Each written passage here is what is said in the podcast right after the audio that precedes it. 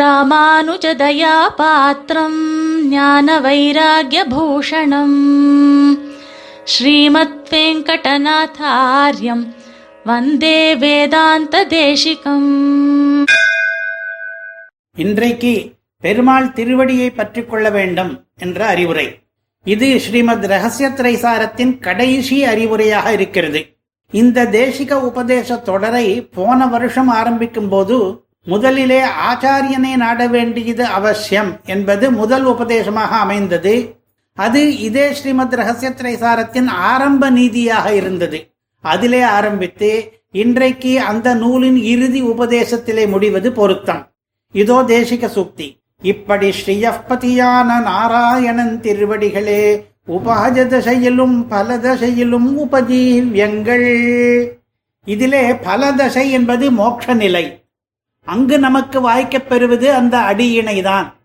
அதற்கு அதாவது இறைவனின் திருவடி அடைவதற்கு வழியாக இருப்பது உபஜ தசை. அதிலேயும் நாம் பற்றிக் கொள்வது அதே ஸ்ரீமன் நாராயணனின் திருவடிகள் தான். இரண்டு தசைகளிலும் அவன் லக்ஷ்மியோடு கூட இருக்கிறான் என்று இந்த இறுதி வாக்கியத்தினுடைய சாரம்.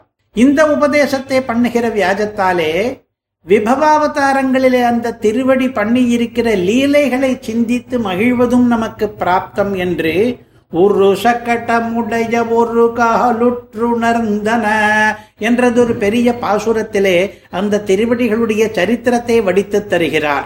பதினாறு வரிகளிலே பதினாறு விற்த்தாந்தங்கள். சகட்டாசுரனை பிஞ்சுக்காலால் உதைத்து கொன்ற குழந்தையினுடைய கதை, இரட்டை மருத மரங்களினிடையே போய் அவற்றை ஒடித்த கதை, உரல் மேலே ஏறி நின்று உரியை எட்டிய கதை, பாண்டவர்களுக்கு தூதனாகி சென்ற கதை, விருந்தாவனத்தில் அசுர சம்ஹாரங்களுக்காக நடமாடிய கதையிலே காலால் விலங்கனி எறிந்த கதை, பார்த்தனுக்கு சாரதியாகி தேர்தட்டில் நின்ற கதை, காளிய பாம்பினுடைய தலையிலே கூத்தாடிய கதை, உத்தரையினுடைய கருவிலே இருந்த கரிகட்டையை காலால் தடவி உயிர்ப்பித்த கதை. இந்த எட்டு கிருஷ்ணாவதார கதைகளிலும் அவனுடைய திருவடிகளுக்கு லீலை அதிகமாக இருக்கிறது. கடைத்தேறுவது பற்றி பேசும் பொழுது பதினாறு வரிகளிலே ஏற்கனவே சொன்னபடி நிகமனாதிகாரத்திலே பாசுரமிட்டு பதினாறு விற்த்தாந்தங்களை பேசினார். இதற்கு முன் துவயாதிகாரத்திலும் சரணவு என்ற மந்திர பதத்தின் அர்த்தத்தை விளக்குகிற சந்தர்ப்பத்திலே தொடர்ச்சியாக பதினாறு பிரமாண வச்சனங்களை எடுத்து காண்பிக்கிறார் சுவாமி தேசிகன். அனதி கிரமணியம் என்று ஆரம்பித்து நாகனை மிசை நம்பிரான் சரணே சரண் என்பது வரை பதினாறு. இப்பொழுது நாம் என்ன பண்ண போகிறோம்? ஒவ்வொரு நாளும் பதினாறு சந்தர்ப்பங்களிலே பகவானுடைய திருவடியை நினைப்பது விகிதமாக அமையும்படி நம்முடைய பூர்வர்கள் நமக்கு வாழ்க்கை நெறியை அமைத்து கொடுத்திருக்கிறார்கள் என்கிற பாங்கை கேட்கப் போகிறோம். இவை ஆன்மிகத்து பதினாறு. இப்படி மூன்றிலேயுமே பதினாறு என்கிற எண்ணிக்கை அமைந்தது எதேச்சை மட்டுமே. இந்த பதினாறிலே அதாவது ஆன்மிகத்து பதினாறிலே முதல் எட்டும் காலை பொழுதிலாகும். படுக்கையிலே, முதல் அடிவைப்பிலே, குளியலிலே, மானசிக ஸ்நானத்திலே, திருமண்ணிடுகையிலே, அஷ்டாட்சர ஜபத்திலே, துவய ஜபத்திலே, ஆதார சக்தியிலே என்று இந்த எட்டு பிரகரணங்களில் எட்டு வெவ்வேறு விதமாக இந்த திருவடி வணக்கம் அமைகிறது. இவற்றை ஒவ்வொன்றாக கேட்போம். இவற்றை நம்முடைய நித்திய கர்மத்திலும் அதாவது பிரதி தினத்து அனுஷ்டானமான ஆன்மீகத்திலும் பெருமாள் திருவடி அடிக்கடி இடம்பெறுகிற சந்தர்ப்பங்களை கேட்கப் போகிறோம். முதலாவது வைகரை பொழுதிலே துயில் எழுந்த உடனே அனாராதித கோவிந்த சரணாம்போருஹத்வயா என்று பெருமாள் திருவடியை ஆராதிக்காமல் பழுதாக பல பகலும் போனது பற்றி நிர்வேதப்பட வேண்டும். பிராத்தர் நமாமி மனசா வதசாச மூர்த்னா பாதா ரவிந்த யுகலம் பரமசிய பும்சா என்று முக்கரணங்களாலும் வணங்குவதை கூற வேண்டும். அதாவது மனதால் நினைத்து, வாயால் துதித்து, தலையால் குனிந்து நமஸ்கரிக்கிறோம். இரண்டாவது, நாம் நம்முடைய முதல் அடியை தரையில் வைக்கும் போதே விஷ்ணோ க்ரமோசி என்ற மந்திரத்தை சொல்லிய பிறகே வைக்க வேண்டும். இந்த மந்திரத்திலே கிரமம் என்பதற்கு அடிவைப்பு என்று அர்த்தம். பெருமாள் உலகளந்த சரித்திரத்தை நினைவு கூர்ந்து கொண்டே நாம் நமது தைனந்தைனிகத்தை ஆரம்பிக்கிறோம். உலகளந்த கதையிலே திருவிக்ரமனுடைய திருவடியானது நான் முகனுடைய சத்தியலோகத்தை அடைந்ததே, அதை நினைக்கிறோம். பிறகு ஸ்நானம் பண்ணும் பொழுது விஷ்ணுவாம பதாங்குஷ்ட நகஸ்ரோதோ வினிஸ்ருதே என்ற மந்திரத்தை சொல்லுகிறோம். பகவானுடைய இடது கால் கட்டை விரலின் நகத்திலிருந்து வெளியேறியவளாக கங்கா நதியை ஸ்மரித்து அவளை நாம் அவகாகிக்கிற தீர்த்தத்திலே ஆவாகனம் பண்ணுகிறோம். அதனாலே அந்த தீர்த்தம் பரிசுத்தமாகிறது. அதிலே நீராடுகிறோம். அதிலே பாத்திய பூஜையாக சிறிது ஜலத்தை பக்தியோடும் மந்திரத்தோடும் பெரு பக் சதுர்முகன் சேர்த்தாரே திருவிக்ரமனுடைய திருவடியிலே, அதுதானே கங்கா நதியாக பிரவகித்தது.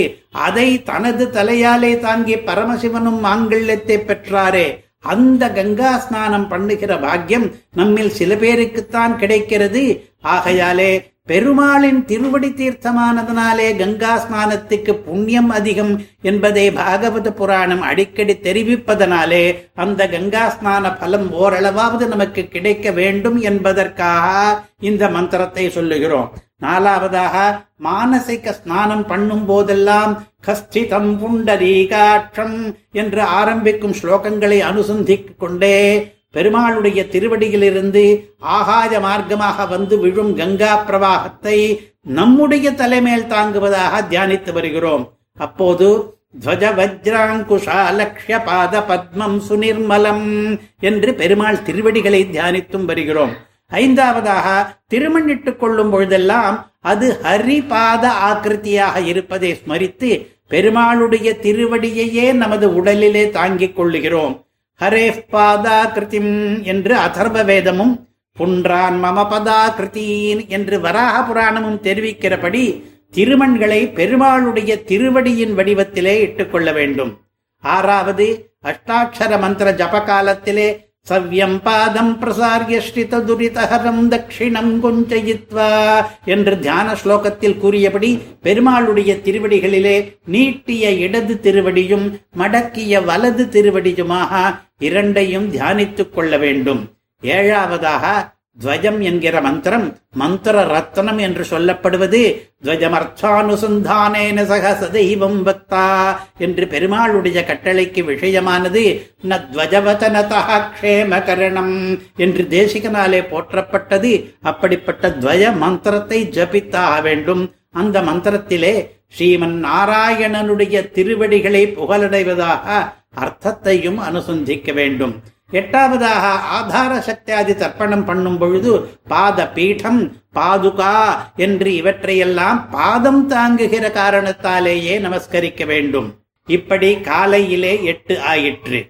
அதற்கு பிறகு பகலிலே திருவாராதனம் உபக்கிரமிக்கும் போது ஞாச தசக அனுசந்தானத்திலே ஏதத் தேகாவசானே மாம் த்வத்பாதம் பிராபஜஸ்வயம் என்று பெருமாளுடைய திருவடியை இந்த ஜன்ம முடிவிலே அடைவதற்கு அவனையே பிரார்த்தித்துக் கொண்டே பெருமாளை விழுந்து சேவிக்க வேண்டும்.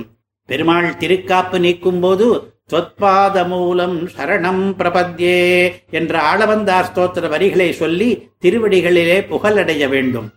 எந்த ஒரு கர்மத்தை அனுஷ்டிப்பதானாலும் சங்கல்பம் முடிந்தவுடன் கிருத்தஞ்ச கரிஷ்யாமி என்ற மந்திரத்திலே பகவத் வாசுதேவ பாதாரவிந்தார்ச்சனேன அனேன கர்மணா என்று சொல்லி நாம் பண்ணுகிற எல்லா கர்மங்களும் திருவடிகளுடைய அர்ச்சனை ஆவதாக பாவிக்க வேண்டும்.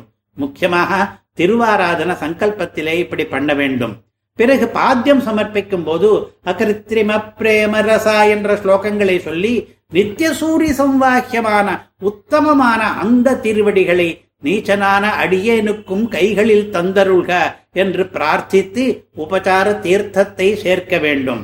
பிறகு கற்பூரஹாரத்தியிலும் தத் விஷ்ணோ பரமம் பதம் என்ற மந்திரத்தை உச்சரிக்கும் பொழுது பரம பதம் என்பதற்கு பல அர்த்தங்களிலே ஒன்றாக திருவடியும் இருப்பதை அனுசந்திக்க வேண்டும். சாற்றுமறையிலே உன் பொற்றாமரையடியே போற்றும் பொருள் கேளாய் என்ற பாசுரத்தை அனுசந்திக்கும் பொழுது பரம புருஷார்த்த யாச்சனம் கூட இந்த திருவடிகளை போற்றும் பொருள் என்று நினைக்க வேண்டும். பெருமாளின் திருவடியிலே சமர்ப்பித்த தீர்த்தத்தை தினமும் ஸ்வீகரிக்க வேண்டும். போஜனத்தின் போது மந்திரத்தோடு பருகுகிற ஆபோஷண தீர்த்தமானது பெருமாள் திருவடி தீர்த்தமாகவே இருக்க வேண்டும். தத்பாத சலிலம் யதா என்று பாகவதம் தெரிவிக்கும். தினமும் இரவு படுக்க போகும் பொழுது மாதவ ஸ்மரணம் பண்ணும் பொழுது பெருமாளின் திருவடி கீழ் தன் தலையை வைத்து கொண்டு தூங்குவதாக மனசாலே பாவிக்க வேண்டும். இவ்வாறாக நாள்தோறும் பதினாறு சந்தர்ப்பங்களில் ஸ்ரீமன் நாராயணனுடைய திருவடிகளை ஸ்மரித்து நாம் உய்வோமாக. வந்தே வேதாந்த தேசிகம். கவிதார்க்கிக சிம்ஹாய கல்யாண குணசாலினே ஸ்ரீமதே வெங்கடேஷாய வேதாந்த குரவே நமஹ.